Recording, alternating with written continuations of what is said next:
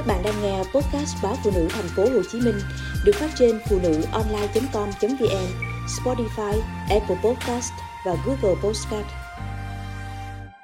Nhiều chiêu trò mạo danh ngành y tế để lừa đảo người cao tuổi.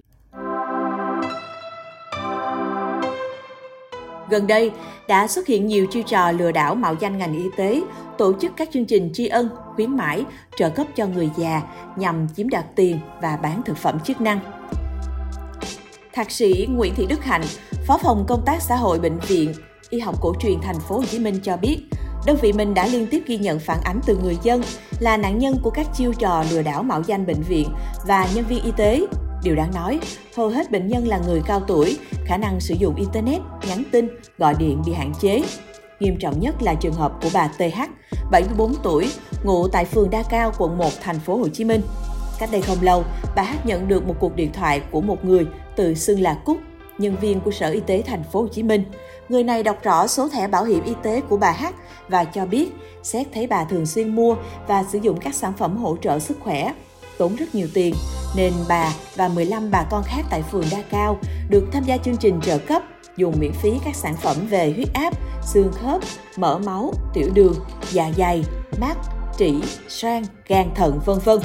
Đây là chương trình do Bệnh viện Y học cổ truyền thành phố Hồ Chí Minh phát động. Bà sẽ được nhận trợ cấp tại bệnh viện này hàng tháng sau khi đóng tiền đăng ký tham gia chương trình.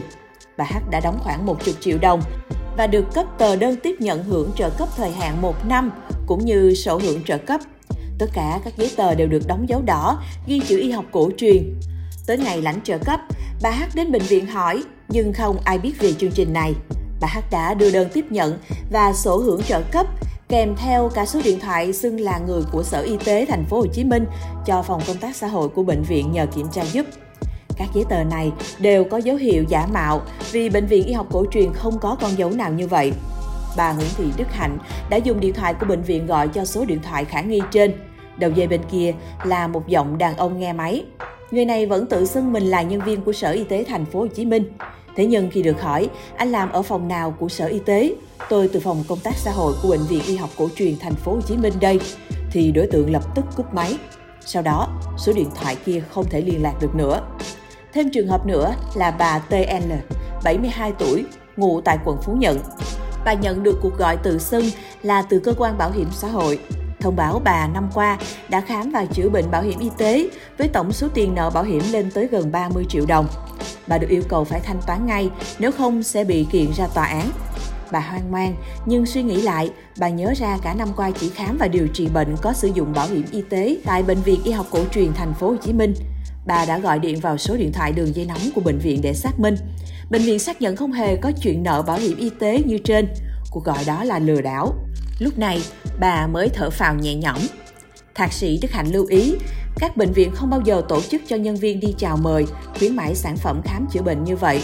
Việc gọi điện, nhắn tin yêu cầu bệnh nhân chuyển tiền lại càng không có. Tất cả hoạt động của bệnh viện đều thực hiện theo đúng quy trình, minh bạch. Thông tin được đăng tải trên trang web và fanpage của bệnh viện. Nếu có bất cứ thắc mắc gì, người dân hãy gọi tới đường dây nóng của bệnh viện để xác minh. Bác sĩ Trương Hữu Khanh, chuyên gia nhiễm nhi, trưởng phòng công tác xã hội Bệnh viện Di động 1 cũng cho biết, đơn vị này thường ghi nhận các trường hợp mạo danh bệnh viện để lừa đảo. Bên cạnh đó, còn có cả những trường hợp làm giả hồ sơ bệnh viện để xin tiền các nhà hảo tâm. Ông lưu ý, cách tốt nhất để người dân đối chiếu thông tin, tránh trở thành nạn nhân của các đối tượng lừa đảo là hãy gọi vào đường dây nóng hoặc liên hệ phòng công tác xã hội của các bệnh viện để xác minh. Trước đó, mọi người tuyệt đối không giao dịch mua bán hay chuyển tiền cho ai cả.